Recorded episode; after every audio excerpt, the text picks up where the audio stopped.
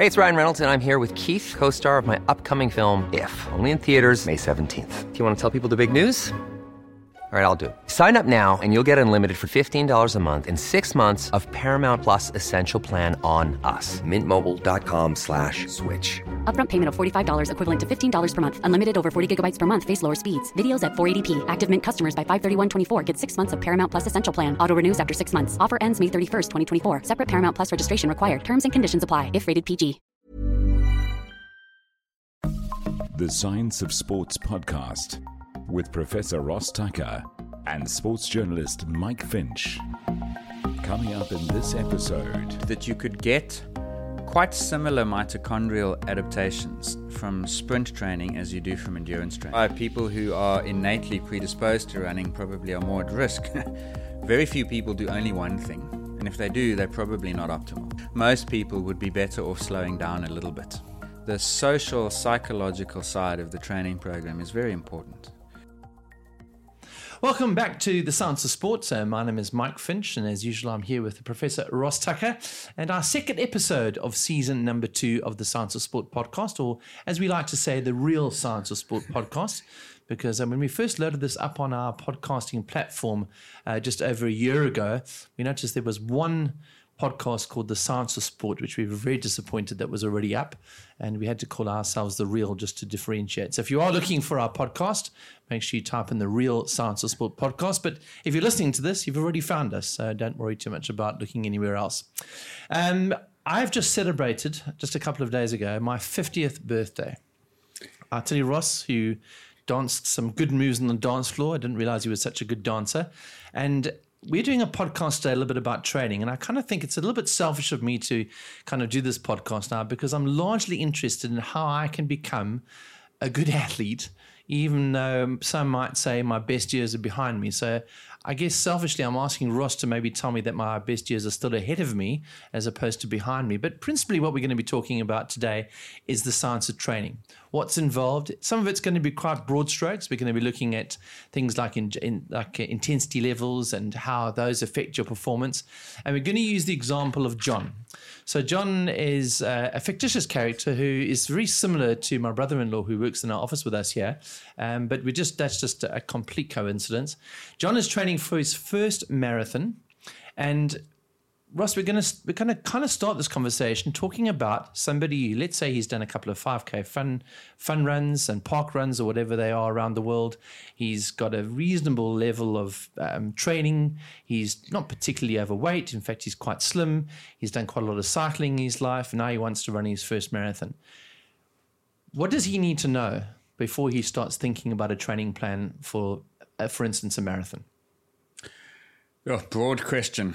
Broad question. It's, it's broad. See, we're, we're going to narrow it living, down. Living vicariously through this fictional John is Mike. Who, John is John is thirty-four, though. Who, right? For the listeners, Mike, who struggled to blow out fifty candles on his cake the other night, I was worried that there would be a fire hazard in the venue.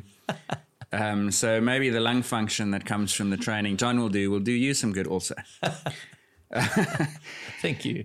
Yeah, it's fine. You had a... It's a lot of candles, fifty. I tell you what, when they're spread, it was more the ability to be able to go from one side to the other. And I think I th- took three occasions to actually about fifty candles. So yeah, yeah. Maybe there's a test.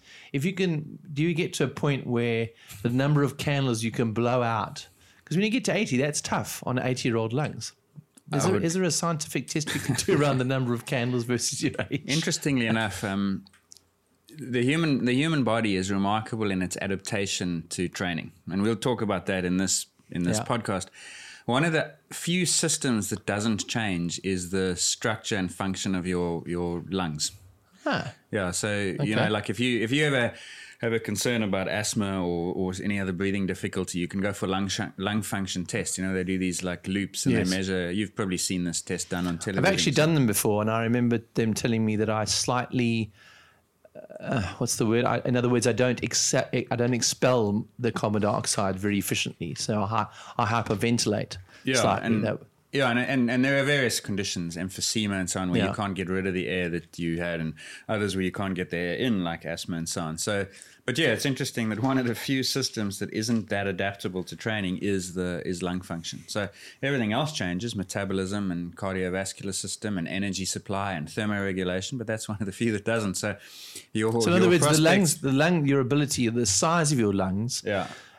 is relatively the same. In other words, you can't grow your lungs bigger. Uh, within the narrow constraints of saying in those forced flow volume type loop situations, you know, okay. that, that maximal okay. exhalation and so on doesn't change. But my fifty-year-old lungs are not far off what my twenty-five-year-old lungs were in well, terms of function. Uh, When you are exercising, running a marathon, then of course your ability to use your lungs and to get oxygen from the air into the capillaries in the lungs, then into the blood and the carbon dioxide out in the other direction, of course, is better. Because okay. all the other things are changing around it, but the structure of the, the, the lungs doesn't really change much. Okay.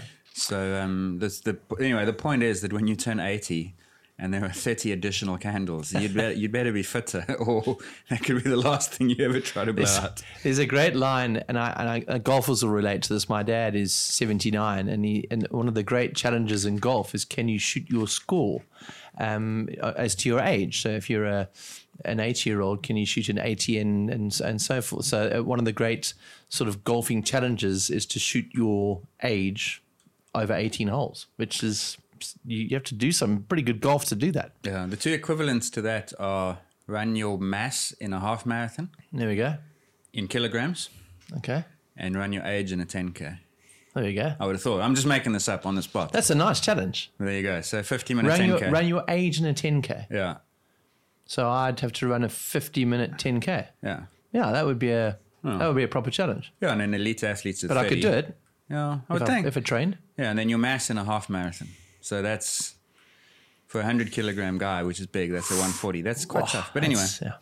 anyway, let's. Anyway, let's, we're just putting it out there. Yeah, I've, okay, I've, broad now avoided, I've now avoided talking about John. But the point was that our lungs, our lungs might be overbuilt relative to what they need. So your static lung volumes and things don't really change with training. But obviously, your ability to use them and get oxygen into the and so on does improve.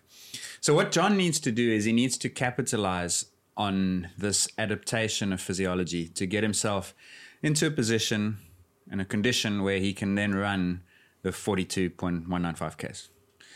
So my approach to this always, and this is true whether you're an elite athlete or John trying to do your first marathon, is to understand from first principles, working backwards, what the challenges and the and the requirements would be. So we can start by asking the simple question, what is performance in sport? And obviously our focus is endurance here, so we'll talk about that ex- almost exclusively. Performance is the ability to avoid disturbances to homeostasis. Why? Because performance equals delaying fatigue. So what's homeostasis? So homeostasis is a word that implies balance within. So it's they talk about the internal milieu of the body. So you think about your body and all the systems that are being regulated without you needing to think about them. Your oxygen levels, the carbon dioxide levels, your plasma pH, your osmolality, your body temperature, your blood pressure, all these different things. In, inside the muscles, how much A T P is in the muscles at any moment, when you're exercising especially. And your body is trying as much as possible to regulate that. When that fails and you are exercising, fatigue is the result. Yeah. So fatigue can be described as the loss of the ability to sustain a given work output. So yeah. whether that means uh, lifting a heavy weight and then eventually dropping it because your muscle just can't hold it up anymore, or whether it means running five minutes a K or three minutes a K for two hours or whatever the case is. At some point, your body says, no, I can't do this anymore. That's fatigue. So you either drop off or stop. So John's sole objective is to change the point at which fatigue happens in his body. Right. And he needs to get himself to the start line with some kind of training under his belt that will allow him to delay fatigue for the four hours, whatever it will be, that he thinks it'll take him to run this race. So if you understand what performance is, the avoidance or the tolerance, whatever, of fatigue, and you understand that fatigue is the result of a loss of homeostasis, then we can start to identify certain physiologies, physiological attributes that he needs to address in the next, say, six months. Mm. Now, that's where we can start getting into the major detail here. But broadly speaking... But just what, just to t- take a step back, and I know I say this a lot in this podcast, how do you define, what is the action of fatigue? In other words, what fails in so fatigue? It depends on the context of fatigue. So when you go out and you run and it's forty-two degrees Celsius, why are you running? Maybe you have to because it's Doha Marathon last year at the World Champs, and you had no choice but to run a marathon in those conditions. Or it's middle of the day and that's the only time you have. Mm-hmm. The fatigue that you will experience on that day is quite different to the fatigue that you would experience if you are at altitude at three thousand meters trying to run, which in turn is different to the fatigue that you experience running an interval session on the track of, say, ten four hundreds or doing a, a watt bike, for instance, session where you're going to ride three minutes at a high intensity or so on. Yeah. So fatigue is very contextual, and it depends on the intensity and the duration and the environmental conditions under which you're training. So broadly speaking, if fatigue is the loss of homeostasis, then it can happen in any one of those systems. So is it running out of glycogen? That could be the scenario when you are running a marathon. I mean, you would have seen, everyone's heard of the concept of hitting the wall, yeah, the, the old bonking cl- uh, concept, where your muscle glycogen levels and your blood sugar levels drop because you basically run out of the substrate that you needed to provide the energy. So no, that's no, not. In other words, there's not enough energy available right. to make the muscles work. That's not happening when you go and run for fifteen minutes. Yeah. It's impossible. You have enough to do that. On the other hand, running a hard as hard as you can for, say, ten to fifteen minutes is likely to cause metabolic changes in the muscle. The pH drops, the A T P levels may decline, the lactate levels go up, calcium levels, potassium levels, they start to change. And ultimately, the rate at which you give your muscles the energy they need isn't sufficient to meet the demand. So then what causes fatigue is quite different. So there's no single answer to what causes fatigue. Eventually what happens is that your body, your brain, under regulation of your brain, simply fails to activate the muscle.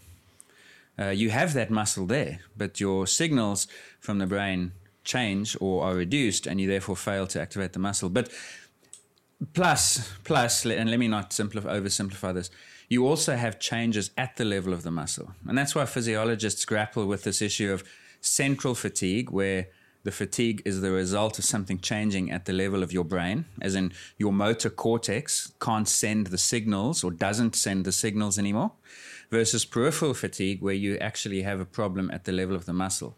And there's a guy called Les Ansley who used to be here in Cape Town and has since moved to the U K. They did a really neat study where they showed that the higher the intensity of exercise, the more likely there is to be a peripheral component to that fatigue. But it's never all or nothing. So it's never that your muscle fails or your central nervous system fails. There's always a degree of change. It's a spectrum. But generally speaking, high intensity, short exercise affects muscle. Low intensity, longer exercise is regulated more by the brain. So the fatigue manifests in a slightly different way, if that makes sense.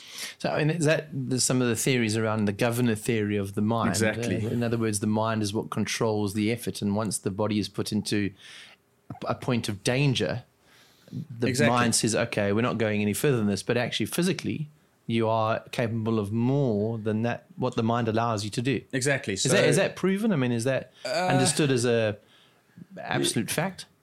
No, but but it's it's probably unprovable because I don't know that you can ever test it to its extreme in a in a lab type setting. But the the premise of that theory is that your brain is gathering information from all these homeostatic systems. So blood pressure, how much energy do I have available? How hot am I?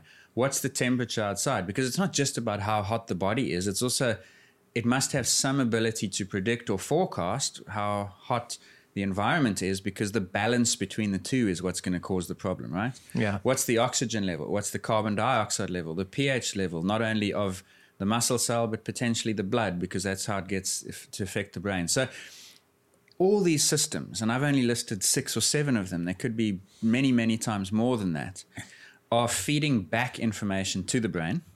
The brain is then contextualizing and interpreting those in the context of the task, and then changing or defending, increasing, decreasing how much muscle can be activated. Because on a hot day, if you don't slow down, you will overheat.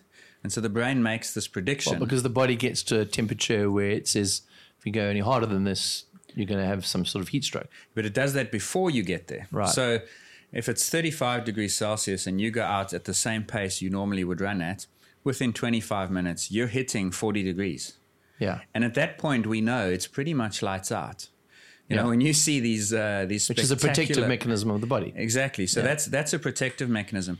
But when you are pacing yourself, you you you try to avoid reaching that point in the first instance, right? Yeah. So you can almost, for listeners, you can imagine, take a piece of paper out and and put a circle where you are now, anywhere on that piece of paper. Now, as you go, as you exercise, that point changes. Your heart rate's going up. Your ventilation is rising, your body temperature is going up, you're depleting your body's energy stores, your A T P levels might be challenged, and the body has to defend them. And eventually they go up, up, up, up, and they cross a line. And above that line, you can write, here be dragons. That's where you want to avoid getting to. And the brain is trying to pace you in order to avoid getting to that point. That was the fundamental concept of the of the central governor theory, um, which I eventually did my PhD on, and we called it anticipatory regulation. So because the governor, it made it sound like a black box, and it's actually too complex to be a black box. It wasn't like there was a distinct location in the brain where this little machinery existed to do all this. It involved everything. It involved motivation, psychology, thermoregulatory centers in the hypothalamus, involved the motor cortex, it involved conscious thought, it involved mm. every, memory, hippocampus had to be involved. And so it's, a, it's too complex to just say, oh, tritely, it's been proven. But I think it's logical, and and you see it happen. Okay, so let's talk about how these different energy systems work. John's marathon. All right, so he's got some basic level of fitness. Where does he Where does he start? Right, so with the aforementioned concept in mind is that John is trying to perform by avoiding fatigue, which is the failure of homeostasis. He needs to understand what are the requirements of running a marathon. Now, the main thing, when John first goes and tries to run for ten kilometers, and he's he's only fit enough to run five or six presently, he's going to struggle in the last couple. The reason he's struggling is because the stress of exercise, that exercise challenge, overwhelms his body's capacity to defend homeostasis. Where? Energy supply. So in other words, he can't get sufficient energy substrates to the muscle to power the muscle contraction, and potentially oxygen delivery. Yeah. As he then gets fitter, what is happening is his body's adapting to that stress via all these fascinating, amazing molecular mechanisms and pathways. And he is quite literally making more factories with which his body can produce energy. Mm. So it's kind of like the demand has gone up, and so his supply must go up.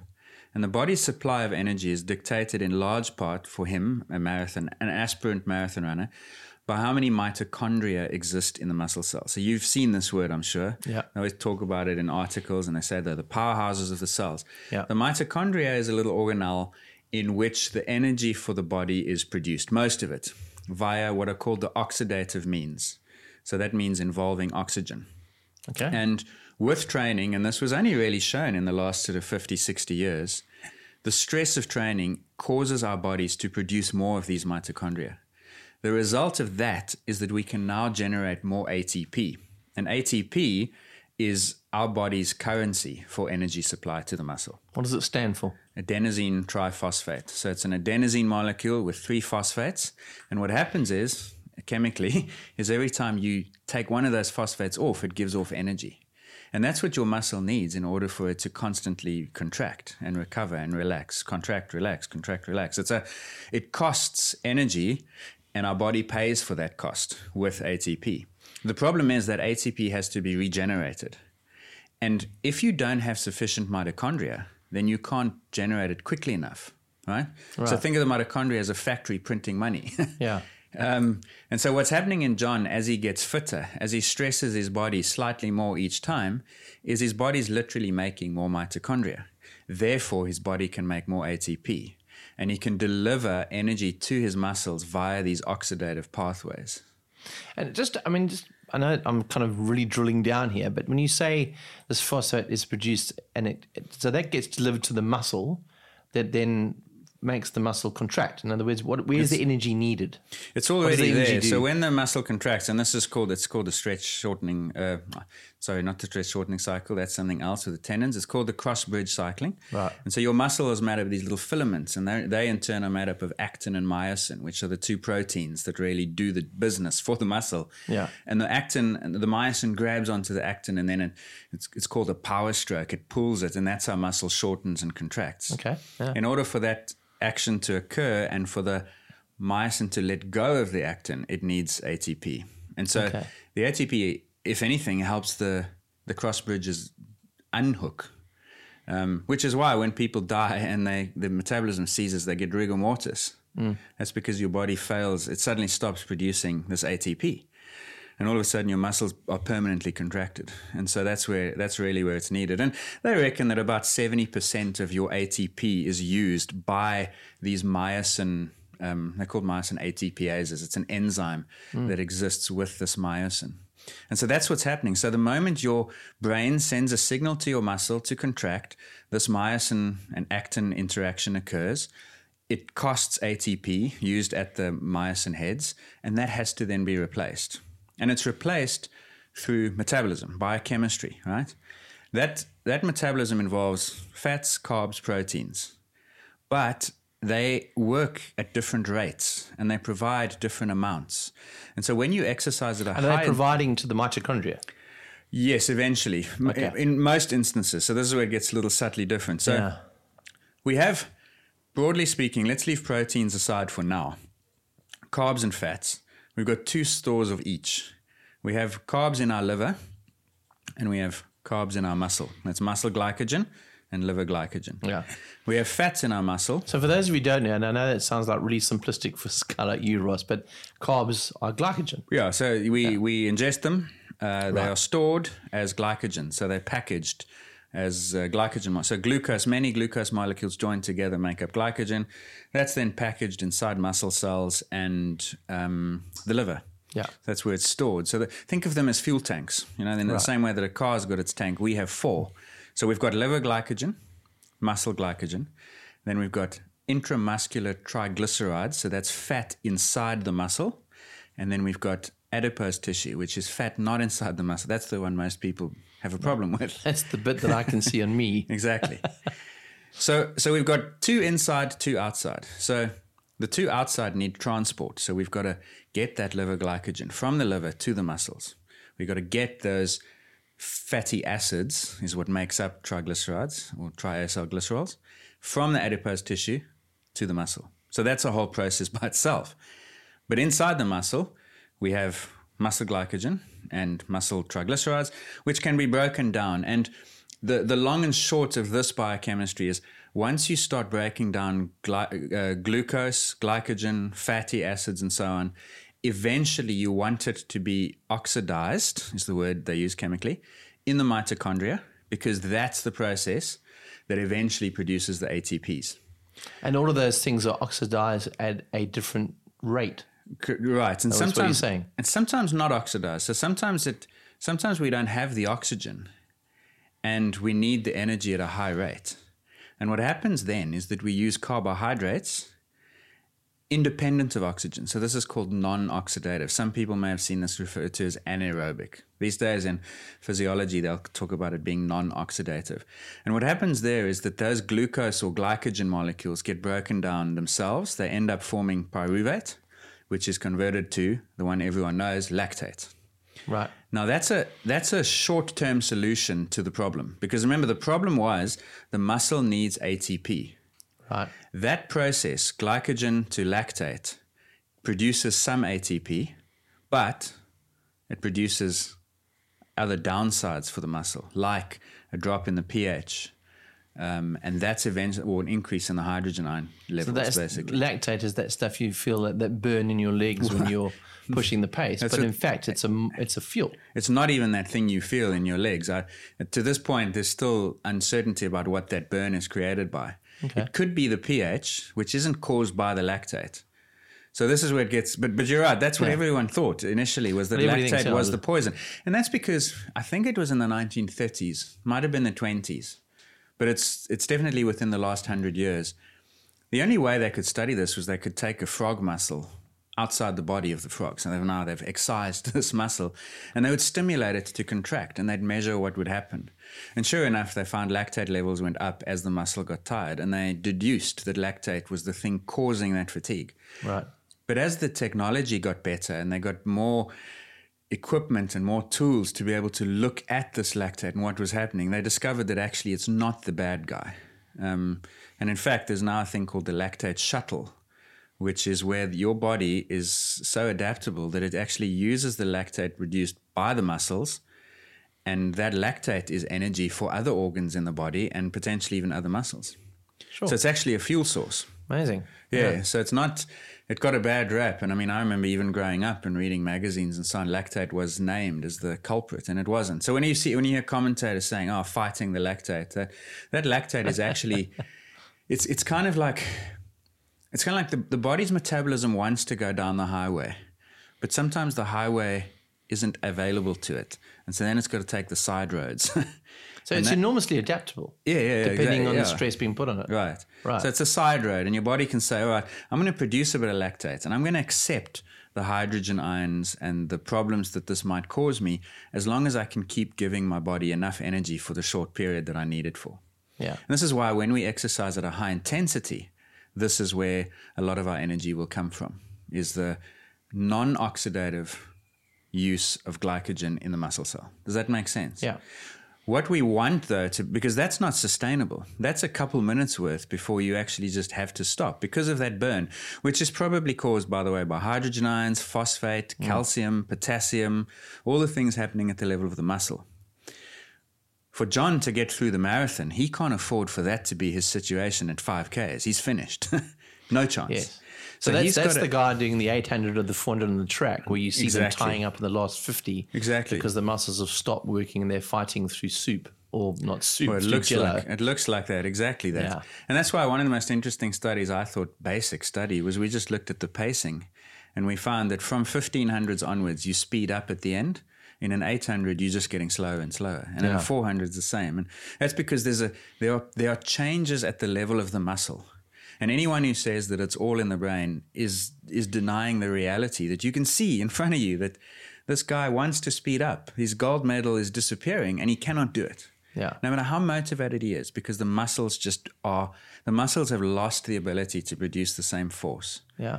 And that's as a consequence of all this biochemistry that's happening in conjunction with this non-oxidative metabolism, right? So John the marathoner... John needs to avoid that situation. Avoiding that at all costs. As I said, he cannot afford for that to marathon. Be his situation at the twenty-one K mark. He's done. He might as well sit down the side of the road and wait right. for the broom wagon. so, so what he's doing with training is he is increasing his capacity for oxidative uh, metabolism so that the bottleneck never happens. Right. So in other words, he's making that highway so wide that he never needs to take the side road. Does that? Does this? I'm I'm, I'm running with right. this analogy now, but I'm going to go with it. I like it. So it's like a bottle. There's a bottleneck there, where if if the rate at which you produce A T P isn't large enough, your body says, right, let's go. Plan B, lactate, lactate, yeah. dehydrogenase from pyruvate, blah blah blah, and we and we go that way. What John needs is so many mitochondria that he can actually stay on the highway, and that's what aerobic or oxidative type training does for him. So when he trains, that's what these low intensity sessions were found to do. Uh, again, they found it on mice fifty odd years ago, where if they if they overloaded them in these endurance type sessions, their mitochondrial mass went up sixty, eighty, one hundred percent.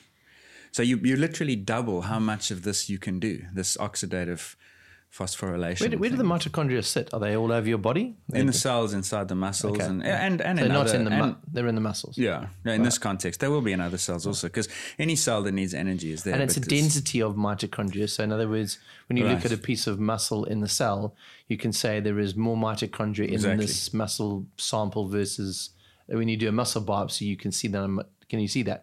Yes. Yeah. Okay. Exactly. So right. so and and they so can in highly the, trained athletes, you would see a lot of mitochondria. Yes, and you measure the mitochondrial mass. Mm-hmm. Nowadays, they can measure the D N A.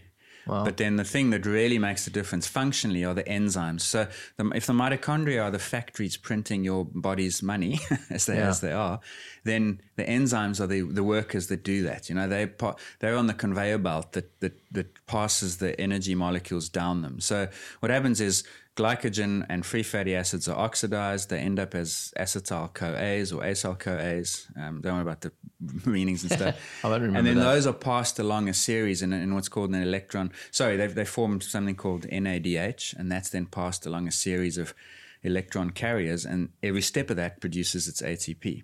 So the enzymes in the mitochondria, the citrate synthases and those sorts of enzymes, they're the ones that go up with training, and that's measurable. And there's plenty of studies now that show that endurance training increases the enzyme activity. So could you, I mean, in theory, and I, I love the way we always digress on this podcast, it's one, one of our signatures, but if you were a scientist and you took a muscle biopsy of a Eliud Kipchoge versus me, for instance, you would be able to see, without knowing who we were, who was the more efficient athlete, just by yeah, and there'd be that, other there'd that be muscle. Other differences as well. I mean, yeah. the, the the fatty stores in your muscle will be different from his, and mm. the the yeah. So, but the number of mitochondria that he has, the phosphates there, yeah, will his, all be different. His enzyme activity must be enormously high. Yeah, same with mm. those Ironman triathletes. I mean. Mm. So so the end result of this, by the way, is that when you increase these mitochondrial densities and enzyme activities, your body now has a capacity to oxidize, is the word, or to use fat and carb at much higher rates than before, and in particular fats. And so you become better at using fats as a source of fuel. So an, an elite athlete is a fat-adapted person because they are able to take fat molecules, free fatty acids, and generate energy off it more effectively than someone who's not elite. So one of the things that will change in John, and pretty quickly, by the way, like within the first few weeks of training, this increase already starts to happen. And human beings can increase their mitochondrial mass by fifty, sixty percent. Other okay. animals slightly more. A lot depends on how inactive they are. If you take a human who's completely inactive, you can double it within a few months of training. And so Is that's it the right of the, kind of training or any training? So here's where it gets really interesting, and, and you would have... In this your, is the nub of this conversation. Yeah, and, and you would have come across this in your um, editing time with Runner's World, was there was yeah. a phase about a decade ago now called high-intensity interval training. There was a series of studies which showed that you could get quite similar mitochondrial adaptations from sprint training as you do from endurance training. And the reason this is the case, because it's true, is because when the, the signal to make the mitochondria, in other words, the, the thing that tells the body that there's an increased demand. The stimulus. Exactly. Very good. Thank very you. Good. Uh, is low energy availability in the cell plus calcium. Right. So you think about it, when you activate your muscles, when those muscles are contracting, they're involving calcium and they're using A T P. So your what's called your A T P to your A M P ratio goes down. You have more A M P, less A T P. Right. You have calcium. Those two things are the signals that cause this mitochondrial biogenesis, is what it's called, right? And it turns out that high-intensity sprint training causes the same signals that endurance training does. So there was one famous study, I think by Berger Master, I hope I haven't messed his surname up, two thousand six was the first one, where they made people come in and do literally twenty minutes of exercise. And it was thirty seconds of flat-out sprinting, followed by a few minutes rest, times seven. Right. twenty minutes. Yeah. And another group was doing the typical thirty minutes of low intensity, you know, sixty percent of max type training for the same number of days. And they found but over that, a long period, that, that low intensity stuff, or yeah, the same like, amount of time. thirty minutes per day. Right. And I think they tested them, say, over a few weeks, maybe a month. Right. Yeah. At the end of the training period, they found that the two groups had similar increases or changes in their mitochondrial enzyme activity. And so, so there was much excitement. The high, the high intensity stuff, just to clarify, the high intensity stuff is a shorter duration, yeah, but still producing the same amount of mitochondrial activity to the longer, slower yes. training. Yeah. So then they, right. the, the conclusion of that paper is that, that is that this mitochondrial biogenesis is activated by the same. Uh, sorry, it's activated similarly in two different pathways or two different types of training. And that gave a lot of momentum to high-intensity interval training because people said, well, why do forty-five minutes a day if you can do fifteen minutes a day and right. just go really, really hard? There are there are practical issues with that because... That was my next question. Because um, you take someone, like let's take our, our fictional John, not so fictional John, like I'm not going to suggest ever that John must go out and now sprint for twenty seconds at a time as as fast as he can. Right. Uh, because that's a shortcut to all kinds of other problems. And ultimately, come back to our original framework is, what is performance? It's delaying fatigue. What is fatigue? Homeostasis. John's not learning how to deal with a marathon by sprinting. He might be getting the same molecular benefits, but that's not directly transferable, right?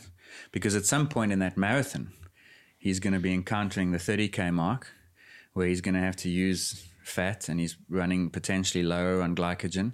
His tendons and muscles have now landed, I don't know, fifteen thousand times each in the last yeah. uh, in the last two hours. And that's the, you're not you're not getting ready for that by sprinting for twenty minutes every second day. Yeah. So th- there's a specificity of training that you can't overlook. But what was interesting is that you do get the same molecular signals from going as fast as possible as from going long and long and slow. So I've got this theory, and I'm going to throw this at you because I often get this question as as the editor of Runner's World. A lot of people have never run at all. Say to me, how do I start running? Doing a twenty-minute run after a while. And we developed a program a couple of years ago, which was basically from the couch to a five K. And the initial plan was to do a run-walk mechanism where you'd walk for four minutes, run for one, and eventually you'd go walking for two and running for three and eventually four, one, and eventually twenty minutes. The idea was that you would run slower and you'd your body would adapt to this process. As a consequence of that, over the last couple of years, I've kind of changed my mind about it through my own experience. I've gone through phases when I've been off training for a while, trying to get back into running. And what I've found is if I go and do a training session where I'm running a little bit harder and then walking rest breaks in between, it, it, it first of all, it feels better to run quicker than just plodding along like you would do if you were starting a running program. But somehow there's, I seem to get fitter better. Mm. And I get fitter much quicker that way, even though I'm probably taking more walk breaks in between though, that five K. So the old way was run a five K and run it slowly at six minutes a K. Now I'm saying the overall speed might be six minutes a K, but I'm sometimes running five minutes a K for three hundred meters. Yeah. Is there some base scientific yeah, basis to support that that might not be a bad option for somebody who might not have done any exercise at all? Yeah, for sure. So anyone who hasn't run much before, like, is always better off with rest, uh, with walk-run protocols. We did yeah. a PhD study. The guys just submitted it recently, and we took a bunch of novices through ten weeks to ten Ks. And the first three or four weeks, you're walking more than you run because you have to give the body time, particularly in running, to load and adapt to load. So, like we mentioned, the and this is the, this is musculoskeletal load. Yeah. So we've yeah. already spoken. So we've spoken about mitochondrial biogenesis and how the biochemistry adapts to training. The tendons and the joints and the muscles adapt similarly. You load them, and the bone density will go up. But if you load it too much, then the bone density actually isn't enough to deal with the load, and you get stress fractures. Yeah. Or you'll get tendinosis or tendinitis, or you'll get muscle problems, plantar fascia issues, whatever. You p- take your pick from any one of, uh, I don't know, a dozen injuries mm-hmm. waiting for you if you don't manage the stress. So here's a question just on that. I know I'm interrupting you, but what adapts quicker? I, I, in my experience, your cardiovascular system adapts to fitness much quicker yeah. than your muscular musculoskeletal system. For so sure. What often happens with people that are reasonably fit is that they end up going too hard for Correct. Their muscles and their skeleton to yes. survive. That's why beginner runners often get injured quickly. Yes, so that's that's absolutely the case, um, which is why people who are innately predisposed to running probably are more at risk yeah. than people from a, from a biochemical cardiovascular point of view, because they are the ones who get better quicker. And they might struggle for the first week, but about two weeks in, they're like, I can handle eight Ks. Yeah. But actually, you can, your lungs and your heart can, but your your joints not so much. So that's an important so, part of John's process here, because yes. there's no doubt that John has got some cardiovascular ability here, but yeah. maybe not enough running musculoskeletal background to survive going straight into a yeah. thirty Ks a week. The other problem is that you're... When you're a candidate for, let's say, a stress fracture or tendinosis, that that doesn't feel anything like the same thing that slows John down when he gets to a steep hill and he's trying to run too fast.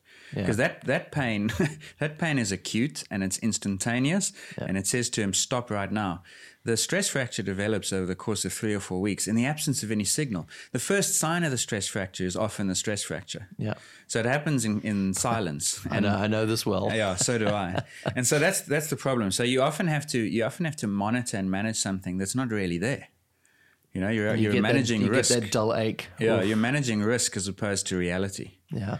Um. So so for those two reasons combined, adaptation speed and There's no there's no instant feedback when it comes to an injury. I mean, is there any on. way of, of of taking note of that? In other words, is there any way of saying, okay, I, I'm aware of my body not able to adapt to my cardiovascular fitness. How do you check that? I mean, it's it's almost an, very, is it, it's impossible. It's really, very isn't it? difficult, yeah. yeah. And that's why rule of thumb, like ten percent per week, become popular. Yeah. Because at least they give people something to work off. And I asked on Twitter. We'll is, that still, our, is that a still? Is that solid? No, as not, a theory. It, no, not really. It's kind of like in the same burn as the ten thousand hour rule, because it might work in a typical person, but like in a typical population, twenty percent of people don't fit that. That either either high or low. Can we give a guideline? Is it possible to give a guideline? In terms of percentage, it's so difficult. I know you hate this question. And, I, and and since in the last t- five ten minutes, we've gone towards like this training prescription, and, and even we'll come back to your your experience of like rather doing run walk run walk or fast run walk and so on. Mm. Some some people may do worse on that, you know. Yeah. Because if I if I know your history, and I know a little bit of it, is that you are quite comfortable at high intensity type exercise. You play a little bit of squash, bit of racquetball. You're not you're not. unhappy when it's high intensity, short duration, which tells me that your physiology is probably suited to that kind of stress and stimulus. Yeah. There might be other people who can just go and go and go for ages, and if I made them do fast, slow, fast, slow, they would they would never run again. Right. Because it would be so unpleasant and aversive for them to have to do anything faster, whereas actually you quite like it. I'm the same as you, by the way. I there's nothing worse than surviving for thirty-five minutes oh. when I'm unfit. Absolutely. I'd rather feel like a Kenyan, even though I'm not, and run faster. Just for a few moments. at, yeah, yeah. Just for just for two light poles, and then I'll walk for two. Exactly. But like, at least I don't feel like I'm just dragging a piano around the neighborhood with me. Yeah, absolutely. So, so the point I'm trying to get at here is that so many people are different that rule of thumb and guidelines invariably discriminate against a lot of people. Right. And so if I said to you ten percent, and listeners, you may know the ten percent rule was don't increase volume by ten percent per week. So if I did an hour this week, next week should be an hour and I suppose literally six minutes, which A is like seems unnecessarily micromanagey. Right. But the problem is some people wouldn't adapt and would get injured, and other people could have gone twenty percent more. And so trying to fit individuals from a population into a population average is invariably problematic, I think. Yeah. That said, what what am I giving you as an alternative? Because I'm not being particularly helpful here. I think, and this is the first thing I would make John do, is keep a diary and okay. monitor his training and ask good questions of himself when he is training. Because as much as I said earlier that the first sign of an injury or problem is the injury, that's not normally the case. Like, we like to think it is because we're too blind to pick up the signals that might have been coming to begin with. Yeah. So, for example, if John goes out and runs forty-five minutes, the next morning he gets out of bed and he's achy and he's sore, and he goes for the run that next afternoon, and for the first two minutes, his calf muscle and his Achilles tendon feel quite tight. He warms up and it goes away, and he thinks there's no problem. But that tightness, that soreness, was potentially the first signal that he should have been paying attention to. Right. And so if he is mindful enough and if he is alert enough to listen to those signals, then he can potentially get ahead of the problem before the time. And if there's no problem, then he's free to increase. If he picks up that problem, then he might need to slow down or back off or limit the distance. So by being mindful and by documenting what you feel, how you recovered, do you have any unusual aches or pains, I reckon you can probably get ahead of most of these issues before they happen. So that would be my that would okay, be my so advice. I'd rather you did that than try and follow some rule of thumb about ten percent per week. So just get, just to kind of pin that down, that rate that in that diary entry every day, or whenever that person's training, or they're doing it every day, even when they're not training, mm. What do they What are they taking it? How How do they feel physically? Well, you got it. You got it. Any okay. Niggles? So when you're trying to, this is this is load management, right? Which yeah. is like the big thing, even in elite sport now. It's all about can you manage load, and and recover and monitor recovery. So the first thing is is, is there's there's the extrinsic load, which is literally what did you do. So for cyclists, this is real easy. ninety minutes at two hundred five watts. Right. Heart rate one hundred forty-six beats per minute. Right. So so the extrinsic load is the power output. For a runner, six point three kilometers, thirty-five minutes. Pace this, profile, whatever, you know? Yeah. Then there's how did your body adapt to that load or respond to that load. So now we're talking heart rate and, and rating of perceived exertion during the session. So heart rate one hundred forty-five, rating of perceived exertion zero to ten. Mine was a six, I don't know, or five, whatever it was. And maybe a couple of comments or notes. Then the next thing you want to monitor with respect to training is your recovery. So sleep, how well do you feel when you wake up in the morning? And do you feel adequately recovered from that training session? Those are, these are basic things. I mean, this is not rocket science. Yeah. But, and the reason sleep is important, by the way, is because there's this concept of overtraining where you load the body beyond what it's capable of. And when that applies to the muscle and joint, then it causes injury. When it's done to the whole system, it causes neural, hormonal type changes. And where they eventually manifest as overtraining. You just feel dead. You're tired yeah. all the time. You just got no gas, no spark. One of the first signs that that's going to happen is a is disruption to your normal sleep patterns. So the, the great irony is that when you're training too hard, you sleep worse. Okay. You, you'd think you'd be tired all the time, and you probably will be, but you don't re, you don't feel regenerated as a consequence of sleep. It's so monitoring. I thought sleep, if you're really tired and overtrained, you'd sleep a lot more. If you're in that, yeah. if you're in that balance where you're actually training at the right level and are able to recover, you you will go to sleep easily, and you will wake up the next morning, and you will feel revitalized. Oh. But if you don't, then that's that's one of the f- earliest signs. That and your mood state. Um, So if you're married and your husband or wife says to you, why are you so cranky all the time? Pay attention to that, because that they might be the first people to see your imminent problem developing. Oh, fascinating. Um, so your profile of mood states. There are, and there are now established questionnaires. Many sports teams will use them. It's called POMS, Profile of Mood States. Those are used to try and gauge in a in an objective manner whether a person's mood is changing, because, again, it's recognized as an early indicator of overreaching, which then becomes overtraining. And that's what you want to avoid. And if you're not, again, this is one of those things, if if you're not attuned to this stuff, your first performance consequence of overreaching and overtraining is what? You get worse. Yeah. So you, you, you try and do the same session. Maybe it's your weekly interval session, ten four hundreds, or it's on the bike, it's uh, ten three-minute blocks, whatever it is. And you just, you you, you can't hit the watts. Right. Your legs feel empty, and you just feel like you're you're spongy, and there's no there's nothing in it, right? What's your response to that? Train harder. You see, so or, or you come up with a whole list of excuses. Oh, I didn't have my coffee this morning, or my right. kid woke me up at three. So you don't ever so, blame your own body for that. Uh, so you're so subject to biases. Right. You find you find rationalizations and excuses, and you end up ignoring the signal because you are you you you, you overwhelm yourself with noise. Yeah. The whole point of monitoring training is to try and discern the signal from the noise. So if yeah. you are systematic about it, you free yourself from bias, and you learn about yourself in a way that makes you more mindful, and th- therefore better able to make the good decisions in the future. So the bad decision maker says, I'm, I'm performing worse, I'll train harder.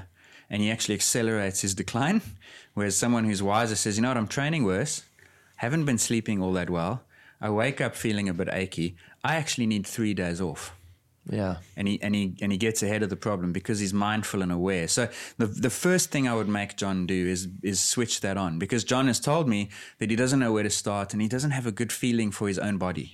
Let's learn that first, you know? And like the great irony here, and I, I use the example often of when I was with the South African Sevens team, we used to monitor, they still do, monitor the players for these kinds of things. You know that after about three or four months, you don't need to monitor anymore because it becomes intuitive. And so the discipline of monitoring things teaches you about patterns. You start to recognize patterns. What did I do to perform well? What did I do to not perform well? I get injured. Can I discern the, the pattern that led to that injury? But what our strength and conditioning coach eventually realized is he, he could actually pick up in the player's body language whether he was doing well or not, whether he's recovering, whether he'd recovered from his transcontinental flight across eight time zones, because he was disciplined in his monitoring. If he hadn't been monitoring them, he wouldn't have picked up the subtle stuff. Does that, does that make sense? Yeah. I mean, this is interesting so, because we, we're all, when we talk about training and talking to somebody like you, who is, you know, driven by data and heart rate and, and stuff that you can see in a piece of paper and probably evaluate quite easily. Mm. What you're saying is that your your own perceived exertion, how you feel, is yeah. probably the number one reason you should be. That's the first thing you should be. Yeah, looking and it's at. the two things. It's the it's the perceived exertion during the session, and it's the perceived not exertion, but the perceived level of recovery or residual latent fatigue the day after the training session. And those are the two things that that that perceived exertion tells you a lot, you know. And you can match it up with data. If you're if you're in I T and accounting and you like some spreadsheets and you fancy it, then go for it. But my goal would be to actually take you away from the data. But it's like, I always use the example, it's like long division. When you know when you're a kid, it's like you have to do long division at school and it's painful. You say, well, can't I just use a calculator? No, because you don't have a feel yet for how the numbers work. So you've got to do the the boring, hard stuff, learn long division, because then one day when I give you a calculator, you'll have a feel and it'll be right. more powerful. So monitoring yourself and monitoring physiology, R P E, potentially heart rate and whatever else you want to you want to monitor is useful because it's it's a discipline that teaches you about yourself, makes you mindful of your own physiology, and eventually you might let it go. But you, if you don't, yeah. if you don't give in to that discipline, you never learn enough to stand without it, you know?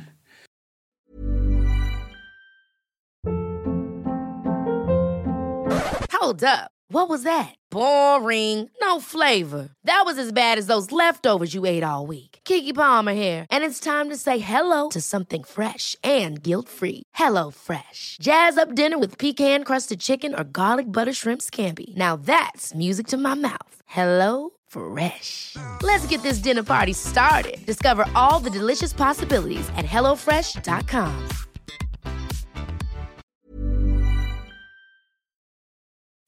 Okay, so let's let's just define these different energy systems that uh, we, we talk about. We, we're talking aerobic and anaerobic. There's a lot of talk about how much training in endurance sports. We're talking cycling and running specifically in this podcast, but it applies to lots of different sports. Some sports you need more anaerobic, you need more speed. There's I, I, I've spent most of my life involved in triathlon and cycling, both as an editor of magazines in that space, but also as a, as a triathlete myself and a cyclist. I've had a brother who is a professional triathlete. And my first access to sort of the science of training came, came from a guy called Phil Maffetone back in the early nineties. He wrote a, ma- a really great book about heart rate monitor training. And he was kind of the first the first guy that did heart rate monitor, monitor training properly. And he was the guy that coached Mark Allen to multiple Ironman titles. And one of the theories that he had, not theories, but one of his teachings was that his athletes never did anything anaerobic. They were always doing things aerobically. So when you talk about anaerobic versus aerobic, we all know what basically what that is. Aerobic is the is the easy below your F T P. It's your you're using your aerobic systems, which is your slower fat burning systems. Um, when you go anaerobic, you're, you're going into your glycogen systems.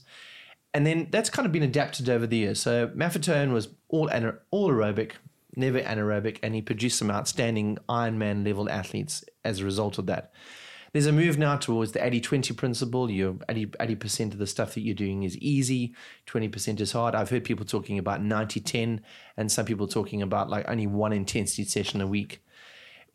What is the where we are? Where are we now with this? Um, is there is there a Is there a number that we know for sure works? No. Um, and where we are now with this is, is, as usual, on a pendulum that tends to swing from one extreme to the next, when yeah. actually the truth is a lot more complex and a lot more nuanced than that. Now, I don't know Maffetone specifically. I, I know the name and I've read one or two things, but I don't know the training model.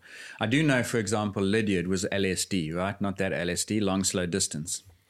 And Lydiard was famous for putting his guys through these one hundred fifty mile or whatever it was weeks and doing this long distance. And he, when you read the way and people, obviously low intensity long distance, low, low intensity right. long distance, right? And when you read the way people would summarize or report on Lydiard, they'd report that.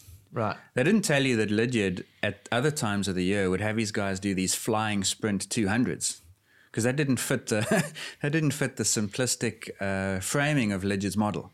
Yeah. So Lydiard is known as a long, slow distance guy, but he actually had a pretty substantial element of really high intensity sprint work. I mean, Peter Snell, I think, was his guy, and you don't run those miles without some serious sprint work as, as well, you know, those mile performances.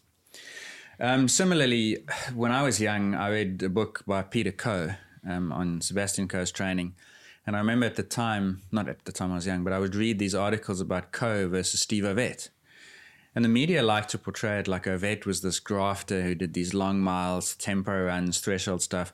Coe was doing these fifty meter sprints up a steep hill.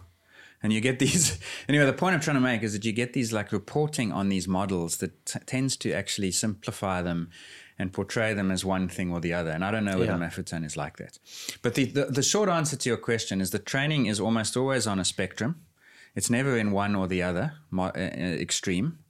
Very few people do only one thing. And if they do, they're probably not optimal. Because the combination of training adaptations to endurance and high intensity is probably what causes the performance benefits that we're looking for, whether it be for John or for Kipchoge or for Wade Finicak. Yeah. So just because he's a four hundred meter guy doesn't mean he can get away without endurance, because running a four hundred involves a substantial endurance component. It's not the same endurance as John's looking for, but it's there, right? Right. So there's always a blend of of ingredients, those ingredients being training intensities. So you spoke about F T P, which is which is pretty cool, because that's a concept many will understand. Maybe you can, I'll be the questioner this time, explain what you mean by F T P. And just by the way, for listeners, one of the things that makes discussing training so difficult is that ten people will see a concept and it will spawn three subtly different interpretations of the concept. So one person's F T P may not necessarily be another's, but what was yours? Okay, so I'll, I'll try and give you my scientific theory and then my sort of um, less scientific theory. As far as I know, F T P is when you're when you when you start burning lactate. In other words, you're moving into that lactate zone. That's the kind of my science version of that. And you'll have to correct me if I'm wrong on that one. And my more theoretical side of me says that it's that point when you, it's if you're doing your twenty minute test on the bike. Um, it's as hard as you can go for that. You're you're you're well into yeah. that. You're just short of that zone, so it's it's right on the limit of your red zone. Yes, over an yeah, hour. Yeah, so it's a sustainable power output that you can keep going at uncomfortably but manageably yes. for a prolonged period, right? It's almost like your zone three out of five. Yeah, that would probably. Pro- so it's it's the junk mile zone actually that a lot of people talk about. When you're riding that Sunday ride and you're sitting there at kind of not flat out and not going particularly easy, but it's like tempo.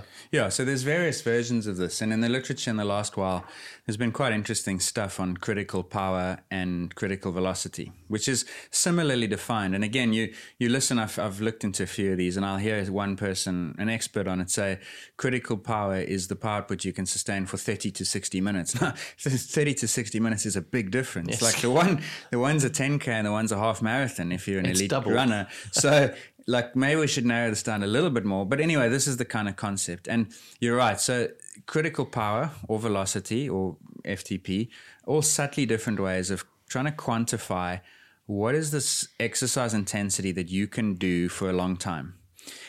And if you go back to our earlier discussion. What's a long time? Well, what's that number? I, I, I genuinely don't know. Like it depends who you listen to. sixty minutes, they, they use an F T P sixty. That would right. be a sixty minute functional power. Critical velocity is probably slightly less than that, forty-five minutes. But I honestly, I find it I find it confusing to try and figure out what different people mean by these things. Yeah. But but physiologically, I don't think this really matters to you while you're doing it. But it is that intensity that allows you to get most of your energy, you're right, from those oxidative stores without tapping into your body's side roads. As it were, yeah. to go back to my analogy. So you're right. Lactate production. Is it, is it non-aerobic? In other words, it's not. It's non non-anaerobic. Yes, it's oxidative. It's, it's, it's always it's, aerobic. It's, it's oxidative. Right. Yes. So there's this concept of of critical power watts, And then there's a concept called watts prime, W prime, which is like the size of your battery. And for any watt that you go above your critical power, you start to use that battery up, right? right? So let's say, for argument's sake, your critical power is three hundred. If you ride at three hundred ten watts, you are eating into that battery at a rate of ten watts. Right. And depending on the size of that battery, you will eventually deplete it, and that will cause fatigue. So this is a model that I think is quite useful to um, to understand performance with. So it's like F T P. So why are we talking about this? Remind me, was we were trying to understand where to athletes understand where should John's, be. Where John's training is going to be. We're right. talking about that eighty twenty principle. So, yeah. so where where is, is his training based on these theories around F T P and intensity? So when you say eighty twenty, we're talking eighty percent in that really easy zone. Yeah, well, they call it light and easy. In and other words, it's fully aerobic. Yeah. And to go back to Maffetone, he used to have a theory which I qu- quite enjoyed, and I, and I really kind of bought into that, was he was one eighty minus your age. And people used to say, well, you know, one eighty minus your age is a variable. Lots of people have different F T Ps. But his theory was you were definitely going to be aerobic if you were one eighty minus your age. It didn't matter how, how aerobic you were, mm. as long as you were aerobic. So it was an easy yeah, which measure. Is, which is not entirely true, because I mentioned, you know, like the early studies looking at this mitochondrial biogenesis found that if that intensity wasn't large enough, you didn't get the benefit. So John, for his marathon, can't go out and run as slowly as possible. He's he has to he has to run fast enough to still get the benefit, but not so fast that he exposes himself to the risks of injury and overtraining, right? Right. So so it's so not... So you can go too easy. Yeah, yeah, for sure. Especially if he's trying to run a marathon. I mean, he's he's got to get himself to like a level. If you don't overload the physiology, there's no stimulus for the physiology to adapt. Right. The tricky bit, the art of coaching and the science, is knowing how much to overload, when to overload, and how much recovery to give it. So... The best thing, I've heard various examples, like the one is exercise is medicine, right? Uh, the other one is that training is a vaccine. I mean, you're basically vaccinating yourself against fatigue. Yeah. But if you give yourself too much of that vaccine, you end up fatigued or injured. Um, so you got to understand, if exercise is medicine, what's the dose? Don't take twelve headache tablets. You only need two. Don't take sixty miles a week in week one. Only take ten. Yeah. Plus there's the frequency. Plus, there's the intensity, you know.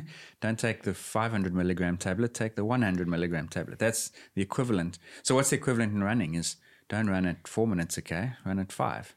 So yeah. th- there's balance between all these different variables, you know, fit, uh, duration, intensity, frequency, and so on, type.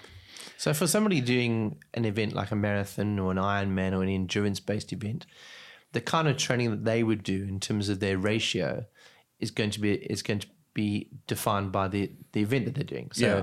we so, know that in an endurance event, you're going to do more endurance work. Is there any point then in doing anything intense if you're just, if you're running a marathon or doing an Ironman? Yes, because, so we, I think, I hope that, and, and we, we will try and tie this all together, because I know we've we'll. we've basically put a whole bunch of theoretical concepts on the canvas, but we'll join the dots and turn it into a picture by the time we finish here.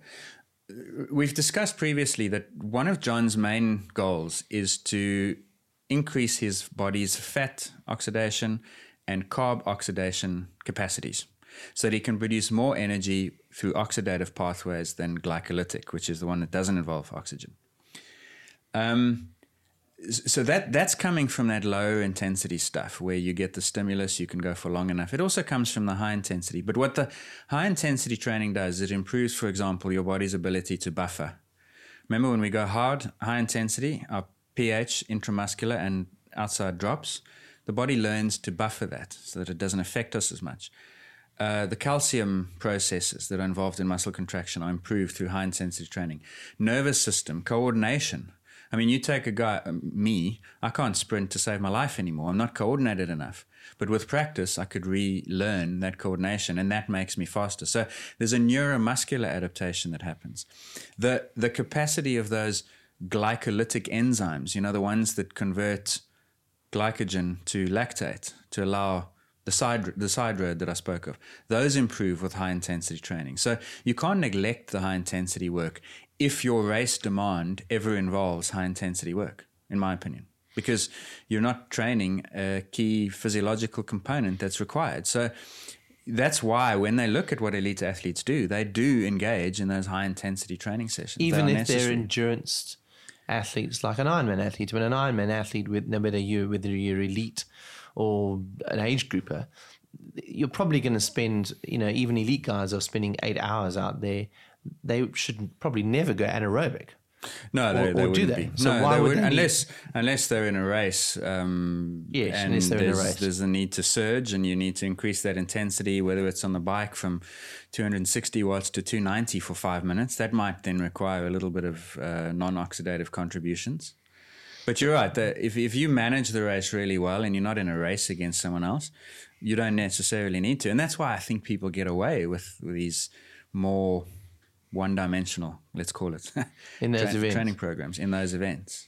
So you could get away and maybe say that when, in those endurance events, in, intensity, intervals, those sort of things don't really have a benefit. Yeah, you could. You could, for okay. sure. But um, for John, I would still recommend that he do some higher-paced running because of the neuromuscular benefits, the coordination benefits that it gives him.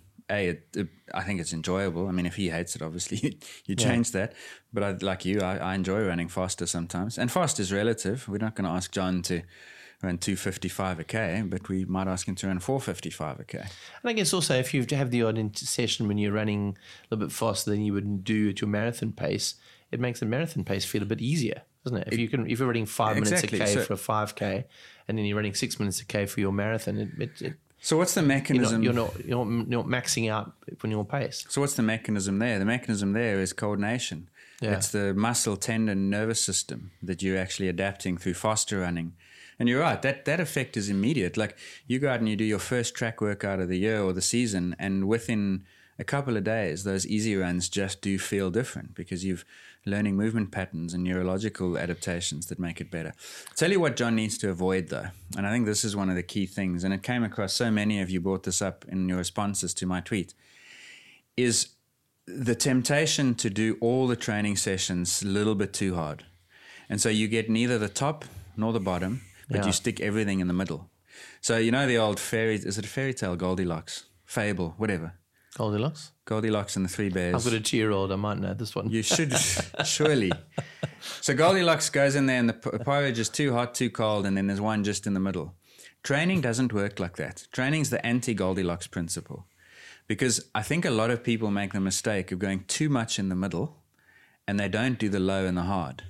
And so you get almost like a regression towards the mean. And so instead of A regression towards the the mean, like basically to the middle. Let's not call it the mean. It's not. It's not a stat. Okay, just expand a bit on that. I'm not quite sure I understand what you're saying. In other words, if you're in that middle zone, yeah. you're not developing.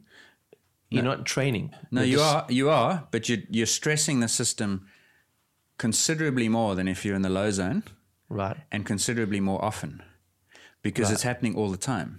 So let's say John has got five days a week to run. Because he's got family commitments. He's got a wife and three kids.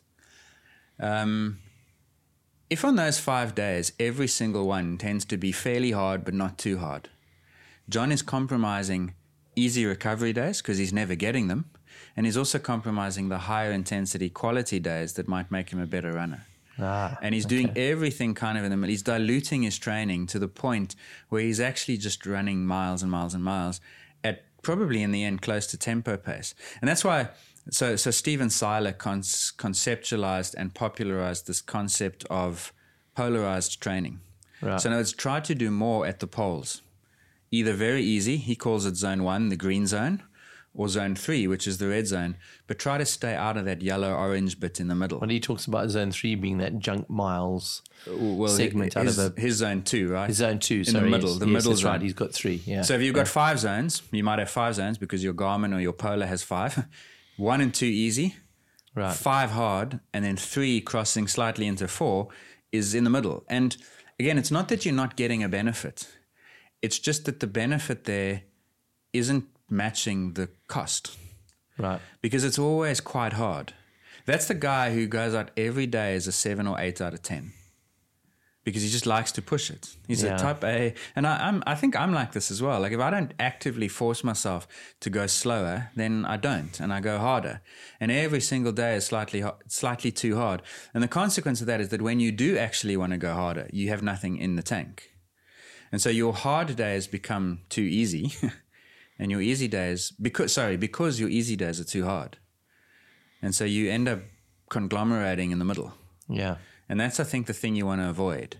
And so, so many of you in your responses, and I mean, I, I can't possibly do justice to all your all your cool, um, all your cool suggestions. Yeah, because let's just uh, we're gonna we're gonna kind of go to the, our followers, and, and I know Ross asked a question about some of the training advice, so he's going to go through some of that stuff, and then we're going to kind of tie this all together at the end. But go through some of those questions, and we're going to critically analyze them. Yeah, so Jamie got in touch. Remember, I asked you for best and worst training advice you've ever received. And these are these are oppos- often opposite sides of the same coin. So best advice, Jamie Langley, keep your easy days easy and your hard days hard. Worst advice, you have to empty the tank in every session and screw yourself to the floor. If you're not, you're not working hard enough. So this is the same concept, is go easy some days. Um, uh, the in other fact, one, go easy most days. Well, most most days, yeah. So like eighty percent of the best athletes in the world, sorry, the best athletes in the world do eighty percent of their training in that zone one. You know, that's five out of seven days a week. If they if they can and do their do their performances, then so can you. And, and before you continue, I think what's interesting is what is easy. Now, for those of you that are confused about rate of perceived exertion, from my understanding, rate of perceived exertion, you've got a one to ten scale, ten being flat out, one being super easy. Easy is below five. So it's yeah. that moment when you're kind of tickling along on, on your bike, you can talk quite comfortably to the person next to you, probably not feeling any kind of burn in your legs. I did that this morning. I rode with my son this morning. We had a very easy ride. I said to him, I'm feeling a bit tired from the weekend's festivities. I really want to enjoy it. And I felt we we were always in control of the pace. I never yeah. felt like I was pushing myself particularly hard. Right. And and one of the real big criticisms, I think, of the you know, Sunday ride, particularly in cycling, and I think this happens in running as well, is when you ride with others, there's always the tendency to go much harder than you should, because understanding how easy easy is, easy is a lot easier than you think. Yeah, so there's so many ways to do that. R P E for me is the best one. Yeah. Because it takes into account all the factors. If your two-year-old is up all night, um, you've got work stress because of your publishing deadlines. It's been particularly hot in Cape Town for the last while, and you are overexerted from trying to blow out fifty candles at the weekend. Your Sunday morning ride is best judged on the gestalt, the whole package of R P E. Heart rate won't pick up four of those five things that are affecting you. R P E will. So for me, always R P E is the best way to do it, as long as you are honest with yourself about what it feels. And this is coming from a scientist who likes yeah. to have things strapped to people's chests. Yeah, yeah. So like, but I, again, for me, use the heart rate monitor for the first few months right. to contextualize your R P E, because you'll learn about your body by doing it. You know, I was thinking about, even in advance of this, I did track at school.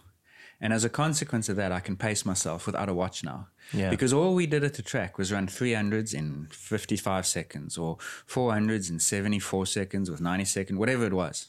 And as a consequence, because I'm measuring time and distance, time and distance, time and distance, I learned how to pace myself. Yeah. Friends of mine who didn't do track at school have no clue. But if they if they spent some time with a watch and a distance, they would learn. Yeah. I wasn't learning consciously, but I learned. Yeah. And that's how it is with R P E and heart rate. You'll learn yeah. to calibrate your R P E. That's a great piece a, of advice. In a way that your great heart rate, yeah. So, so that's so, so R P E for me is the best one. Heart rate, yes, you can you can do it. The other one is what you experienced with your son. You you rode low, slow enough to have a conversation. Conversational pace is easy. At the end of that session, if I'd said to you, Mike, got to do it again, you could do it. Yes, that's the other. That's the other. That's test. one. Another one. Yeah, that's the other test. Yeah. If if if I, if you finish that Sunday ride and I say go do it again, and you say not a chance, then you've gone too hard. Yeah. So that's the that's the asset. Those three things, you know, conversation, R P E under five, and and that uh, is a ve- that's a very good way of measuring it, because I can guarantee anybody listening to this podcast who's an amateur rider rides those Sunday rides with their mates. Probably ninety percent of the time they're going to come home and they're knackered yeah. um, because they've gone too hard. So it is, it's great advice. And, and my brother, when he was a pro triathlete, said that if you couldn't do the training session again, you had gone too hard. It was yeah, about yeah. being consistent. And that's why the best thing we can do for John is we can find a group of people of, who run with him who are worse than he is. Yes. The worst yes. thing we can do, the worst thing we can do for John is get him into a group where he's the weakest link, because every single day he will bleed right. from the eyes. I just can't find anybody that's worse than me. Yeah, that's the problem. so, so, so many of you. Um, Lee Savage had a good one. He says, best advice, you can't win training. Yeah, great one. Uh, you don't need to redline every session to improve. So that's that's kind of in line. Um, so many people measured consistency uh, in training, which is also important. I've always said physiology rewards consistency. So just give something always a little more than you think it needs. And this is particularly true, by the way, for people who are struggling to get over that initial hurdle of fitness. And they get despondent slightly too quickly. And I'm always so disappointed. I say to them, one more week and you would have turned the corner, right? And you would have been able to capitalize. But instead, you didn't have enough patience. You changed it up. And and one of the things that we, because we can now jump online anytime we want or buy any magazine or whatever it is we want, we are so subject to rapid changes because they're always there in front of us, right? Just be patient sometimes. Give it, give it, if you feel like stopping, trust me, give it one more week, then then stop. It is, I mean, I struggle with this, knowing this. You, you think that within a, you think if you train hard for a month, you're going to see a significant difference.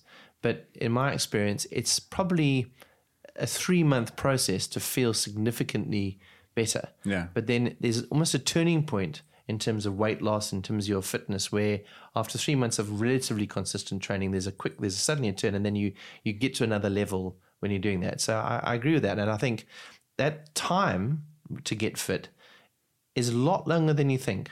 Yeah, exactly. It's, it's three months. Exactly. And we've discussed, hopefully, for people like a bit, you know, the anorexia, who like a bit of detail, that mitochondrial biogenesis is happening quickly.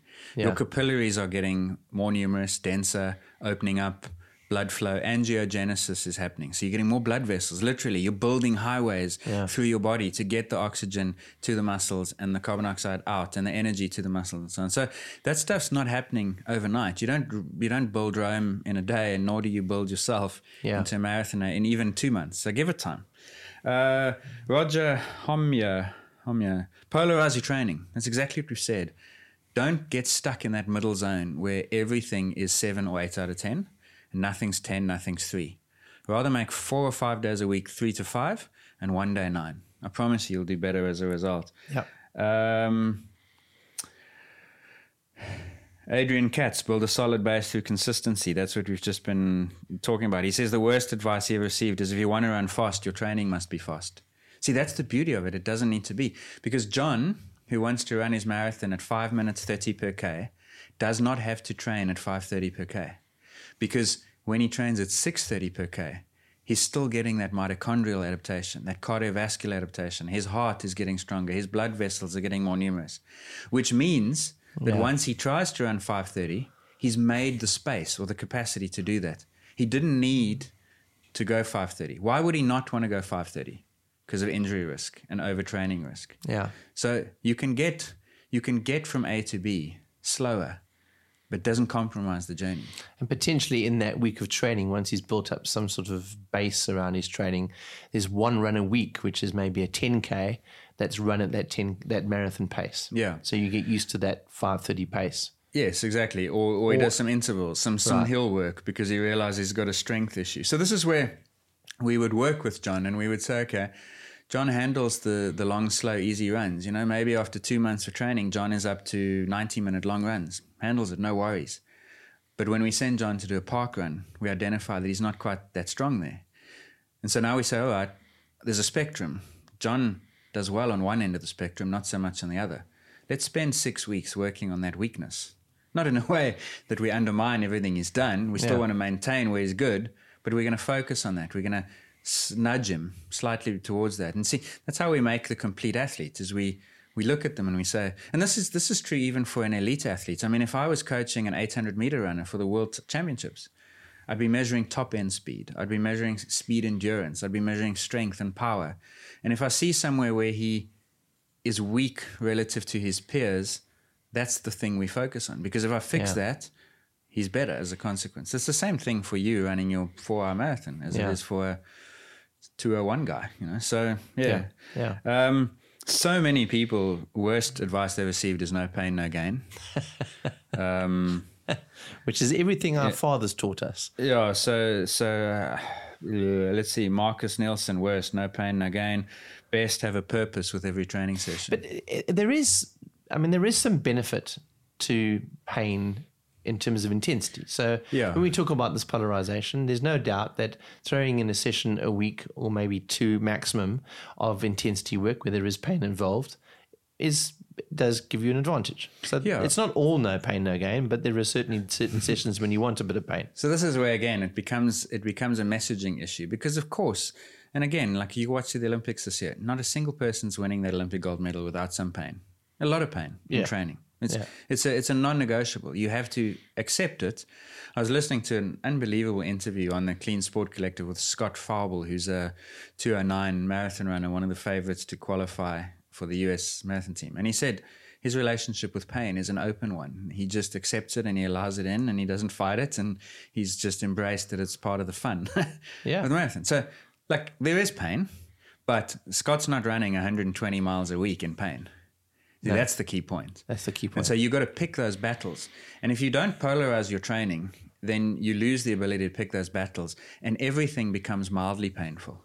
And then yes. when you really need to go to that place where it's painful, you don't have the capacity anymore. Correct. Because you've yeah. just permanently been simmering. You can no longer boil. And so you, you have to you have to learn, like, one day a week, maybe, sometimes, depending on the person, one day every two weeks is where you really go for it. But the rest of the time, you don't need the pain. You get the same physiological adaptations from easy training, which opens up the opportunities to get to pain when it's actually rewarding. I mean, the worst thing in the world is when you're in pain running slowly. Yes. So, like, if you're going to be in pain, just make sure you're going fast. Um, Ian Cassidy, best, learn to listen to your body. Worst, numbers are everything. So I hope, okay, we've we've bombarded you a lot think, of numbers here, but I hope you've yeah. understood that the numbers is part of the process, but it's not the outcome. It's not the objective. Um, pain is just weakness leaving the body, best and worst advice, according to Steve Adkins, which is a good one. Yeah. Um, worst, according to Nathan Townsend, anything with the word sweet spot in it. I don't think we've done that, have we? Yeah, so let's talk a little bit about the sweet spot. Which that, one? The, the sweet spot that I know is that one in that junk mile zone three that people talk about. Yeah, Go and do lactate, a sweet spot session. Filled lactate just threshold below lactate paradigm. Threshold. Yeah, so you just got to run at lactate threshold. In fact, you know, I was I was fifteen when I got my heart rate monitor. I begged my parents. And I remember for Christmas as a fifteen-year-old, they got this Polar heart rate monitor, and I was, because I was like this, right? I wasn't very good, but I That's was. That's why you're a sports scientist. And I remember going out and doing all these sessions and uploading this data, and like I was trying to track and all sort of stuff, like the numbers and the sweet spot. And I bought I bought a book that was on lactate threshold training, and I swear for for six months, all I did, every session was in that threshold, you know, the sweet spot. And I think I got better, and then I got a lot worse. Yeah, because uh, it's just not sustainable, you know. Yeah, you, yeah. You, it, it demands. It's hard enough to be taxing, and you can do it for long enough to be dangerous. Right. Yeah. So that's why you want to stay out of that. Unless you're racing. In a race situation, yeah, of course, that but would then, be fine. Yeah, and then you accept that you might go well above it. Correct. Yeah. But it's worth it, right? Cost right. benefit. That's yeah. the point. Yeah. Um, rest is a part of training. It's not avoiding training. Right. I mean, recovery, we haven't even spoken about recovery, but the good news is we've got Christy Aschwanden, who's written a book oh, looking forward on recovery, to this. And she's joining us on the podcast next time. So we'll have a whole episode dedicated to gimmicks, gadgets, and good recovery. So yep. we will come to that because it's absolutely true. Like, the key is not necessarily who can train hardest, it's who can recover best. Yeah. Um, I got a message, actually, not on Twitter, but it was a pretty good one, I thought, um, from a contact in the running shoe world, who um, I guess has discovered us because of the shoe issue.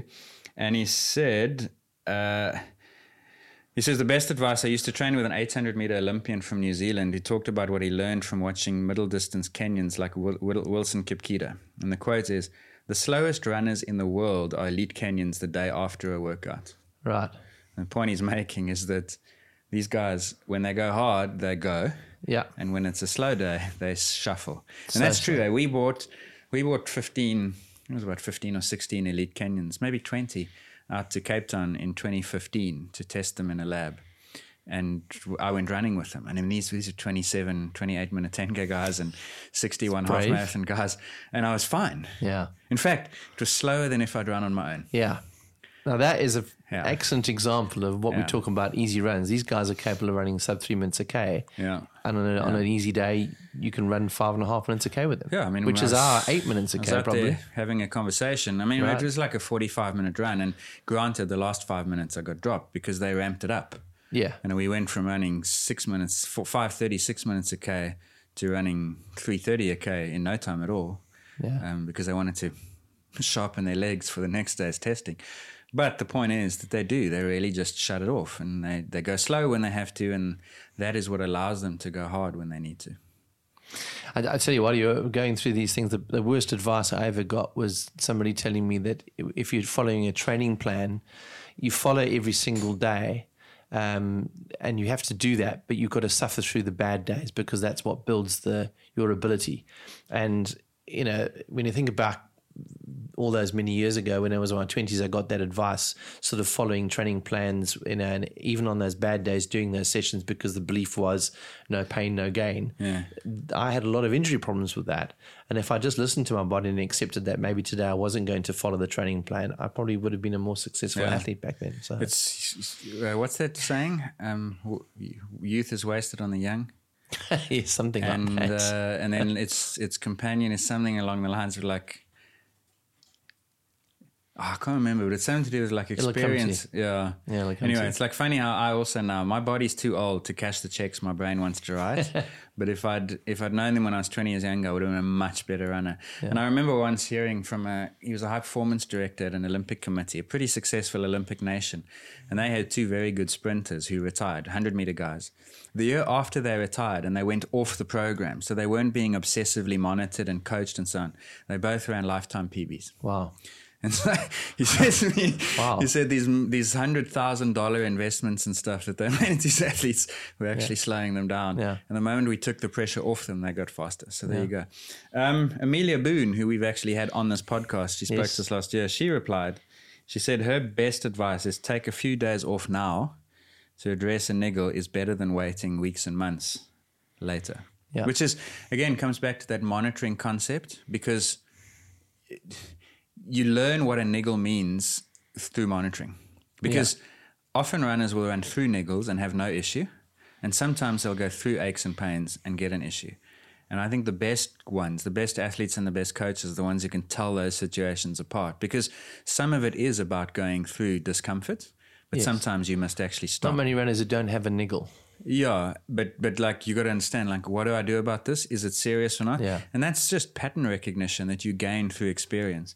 And then Glenn Glenn Cottingley is the one who actually tweeted about the training diary. And since we've been speaking about it quite a bit, I'll tell you exactly his wordings because it was, as usual, quite good. Um, his wording was, uh, you won't see a benefit of a training diary for six months, which is true. But then the patterns will start to appear. And you'll have data to compare to when you make changes. The longer you keep it, the better. And again, my goal with a training diary is to actually get you off a training diary, but we have to do it to earn that right. Yeah. That, that's what I would have said. You know? And so, there are so many uh, platforms available now, Strava and Training Peaks and those sort of things that allow you to digitally put these kind of things down. And I think to some extent it's kind of using those training platforms to give yourself as much information as possible. And, um, you know, seeing what, how did you, there's always notes section of all your training sessions. You should put down how did you feel on that day and, and monitor it. And you're right, you yeah. get a, you get a sense of when you should be taking the day off. Yeah. yeah. Brad Burkholz got in touch. Best, the best recovery you can get is proper sleep. We'll yeah. talk about that with, with Christy. Yeah. So tune in next time. The worst was changing my diet to get a marginal gain of one percent when my balanced diet was already better than most athletes, right. which is true. Like, don't yes. fidget on the margins when you can actually change the fundamentals or consolidate the fundamentals. That's yeah. a key thing as well. I like the balanced diet yeah. too. uh, Vishal Patel, fitness is gained through recovery, yes. And number two, the ten percent increase rule. That's his worst advice. And we've covered that a little bit, I think. Yeah. There was a study actually recently showing that roughly a third of runners get injured on ten percent. So ten percent is, might be too much. Yeah, for some people. Right. And that's why I would much rather you understand principles of mindfulness and monitoring yourself than blind adherence to a, a to a rule, you know? So yeah. um, What else? I mean, there were some there were some pretty funny ones. Someone, where was that one? He got advice to run with one foot on the pavement, one foot off. I hope was, you can find that one. And thanks to all of you that did actually um, reply to Ross on Twitter. You can actually follow us on Sports SciPod. And even if you've got some advice post this podcast around what we've done here, we're really keen to always share that sort of advice on our Twitter feed. So you can follow us on Sports SciPod. And uh, there's always a lot of discussion around our podcast on that. Yeah. Did you a find few, it? A few people said I haven't, but a, a couple others is know the purpose of every run as the best advice. That's really important, you know, because... Mm. Again, I'm someone who does, I, I do tend to go towards the middle. Like I'll go out and a run and five K and I'm like, let me just push this along, you see. It's because I don't have a purpose. Yeah. If I was training for an event and I knew where this run fit in the big picture, I think I'd be much more likely to avoid that temptation. But because I'm actually just running to be outside and I love running, I find myself pulled towards going yeah. harder when I needn't. So purpose is very important because it, if you understand the why, then I think you can deal with the how. Mm. So that's that's partic- why finding an event is so important, I think, to some extent, because it gives you some sort of structure to your training. yeah. Um, where was... Oh, I must find that one. We're Someone gonna... else's worst advice ever was to stick ice cubes up their butts to keep cool. That's not that's not necessary. You don't need to do that. Um, let me find that other one. Yeah. That's good. I hope we retweeted that one on our Twitter feed, because I think that would be quite... the kind of advice. I mean, it would keep you cool, but maybe not always in the right area. yeah. Um, well, while Ross is trying to find that, um, just to remind you, we have a couple of great uh, podcasts coming up, and uh, we do invite you to be part of them. We've got a great one, as Ross has just suggested, with Christy Aschwanden, which is coming up in a couple of weeks' time. And uh, we're going to be talking about some of the fads around sport, and a lot of the things that we've talked about in twenty nineteen uh, we'll be covering with Christine, and she certainly is going to be a very interesting interview. Ross, we're going to wrap up very shortly. Um, I was desperately trying to find the one about the pavement and running on the wrong side of the pavement, but I'm pretty sure that it's probably got something to do with the curvature of the road and why you need to avoid the angle of the road or something. I've heard that before. Yeah, so Nate, so this is Nate Lurandi. I might have, Lurandi lives in Boulder, actually. Hopefully I'll see you in uh, May when I'm there. He's a coach and a former elite triathlete. He says, do the workout as intended rather than complain about it. That's hardcore. yeah, okay. And then his worst advice is run with one foot on the curb and the other on the street to work on the push-off phase of the stride. I mean, I, that's just bizarre. I've never heard of that. Just repeat that.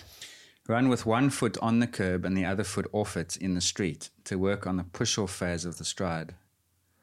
Okay, so Nate, if you're listening to this, I think we need to get you on the podcast and get you to explain that a bit, because I'm not sure I understand that, but maybe there is some scientific basis. If he was an elite-level triathlete, I can imagine he knows a little bit uh, about no, training. He, so he said it was the worst advice he ever got, and he never followed it, so... Yeah, I'm just interested to know what some what the theory behind that was. Oh, yeah. So, Ross, to, to kind of wrap up a bit here, I mean, I think... for those of you that are listening to this podcast, if you had to summarize like your five rules of training, mm. um, kind of give us Ross's five, Oof. not three. Gosh. Uh, Is it too many? Five, six, ten? Well, I reckon you could make twenty, but...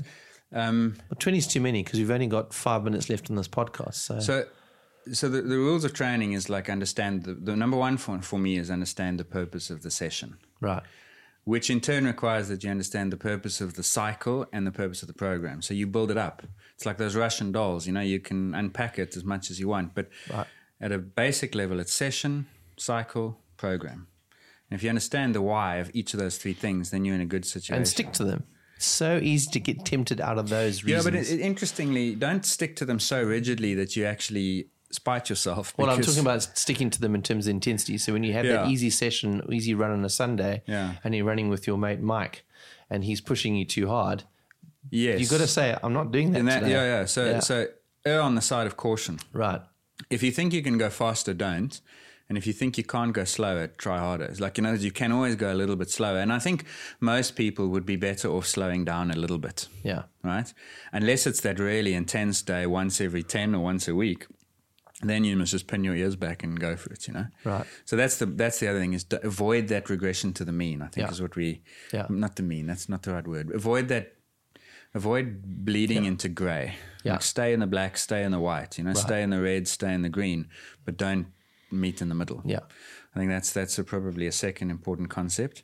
The third one is, um, gosh, I love the idea of R P E. I think one of the most significant yeah, so, things you said today is that, yes, there's a fascination around heart rate, there's power meters that you can get on the bike, all those sort of things, and they all have value. Anybody will who does and, and trains seriously will tell you they have value. Yeah. But more important, and I think, and I agree with you on this, and maybe I don't trust myself on this, understanding how you feel on a day is actually quite a trustworthy way of managing stress and fatigue. Yes. Um, so so th- that is, I mean, monitoring. I said that for John's marathon, the first thing we would do is we would get him to monitor what he's doing. And it's not just keep a, li- a diary of what he does, it's to monitor how he's feeling. Like, you know, the aches and pains and the pattern recognition that we spoke about, Glenn's tweet, myself. So that would be like a golden rule of training. Again, and I know I'm sorry I'm repeating it, but it's important. Your goal is to eventually wean yourself off doing it like an accountant, a bean counter, because you want to be able to feel it. Yeah. But you won't learn to feel it until you do it. So you have to sacrifice and put in a little bit of time to first, in, you know, do the long division, as it were. Yeah. So that's a really important one. Then if we come back to John, the, the key thing is understand the end point, you know, like performance is the avoidance of fatigue, which is the disruption of homeostasis. So know what it is you're trying to achieve. John's goal ultimately is endurance, and that informs the training that he has to do. You know, and we've spoken, I hope people found interesting, the mitochondrial stuff, the A M P K yeah. kinase and, and the capillaries and all that sort of thing that make John a fat-burning machine when he's when he's running that marathon as, as compared to now. So understand the demands of your event. And then I think the last one is like, it's easy to forget as a scientist, but like the social, psychological side of the training program is very important. We jokingly said that if John finds himself in a group of people who's weaker than he is, he's, he's well off. Yeah. And if he's in a group stronger, right. then he's then he's heading for problems. But that social thing is important. Yeah. And I wouldn't want to embark on on a training program for anything without having company. Yeah. A, because it's just more fun, and yeah. B, because you can actually key off people. You know, sometimes you want, if if John's doing his hard day, then I want him with faster runners. If he's doing his easy day, I want him with, with slower ones. And I yeah. would try and key people off all the, you know, to use people. They're using you too. Yes, absolutely. So yeah. Or or have people that are training on a similar plan to you, of a similar ability. So yeah. when you when you if you've got a bunch of guys training for a marathon or a hundred mile cycle race or something like that, if everybody's on the same program of similar ability, and even if they're not of a similar ability, if they all understand it's yeah. easy today, they can wait on wait on top of the hills, whatever. Yeah. But it, it is important, if you are serious about the training that you're doing, that understanding intensity is a very key part of improving, yeah. because otherwise you're going to improve, but not at the rate that you probably could do. Yeah. And then I think the last thing is this consistency. Now, so many of you in your tweets said it as well, and it's obviously important, you know. And as I said, I think the mistake a lot of people make, whether it be weight loss on diets, training, whatever it is, is they just give up too quickly. Yeah. So they're impatient, and as a consequence, they hurt their own consistency. And physiology really does it. Sometimes it takes a while, you know. So in other words, that um, twenty minutes a day of running five days a week is better than doing an hour and a half twice a week.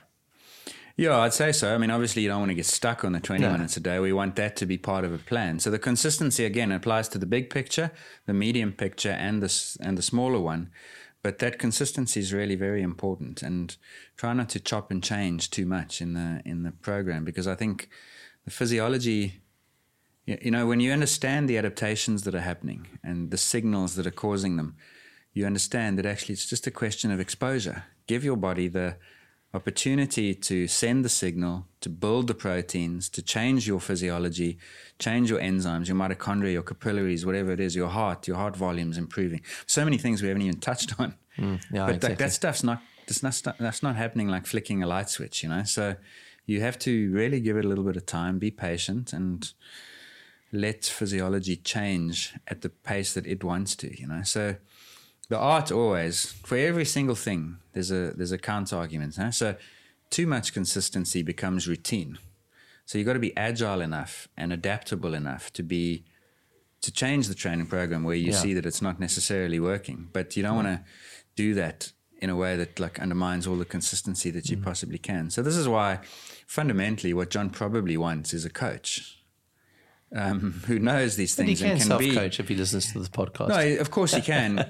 But actually, you know what? It's not a coach. It's a it's an external set of eyes sometimes. You can just yeah. add a little bit of perspective, because it's very difficult. Even, I mean, I know all these principles, but I train poorly when I train myself. Yeah. Um, and sometimes I need my mate Richard to say, maybe just do this. Okay, cool. That's cool.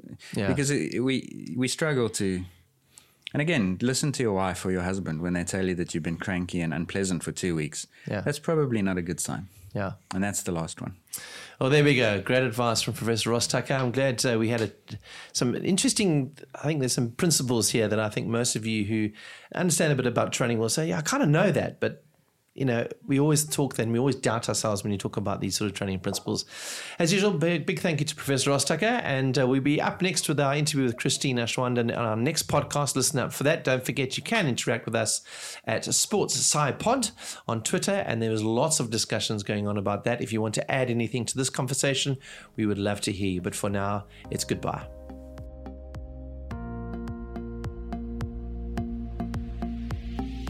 Follow the Science of Sport podcast at Sports Sci Pod and on Instagram at Science of Sport Podcast.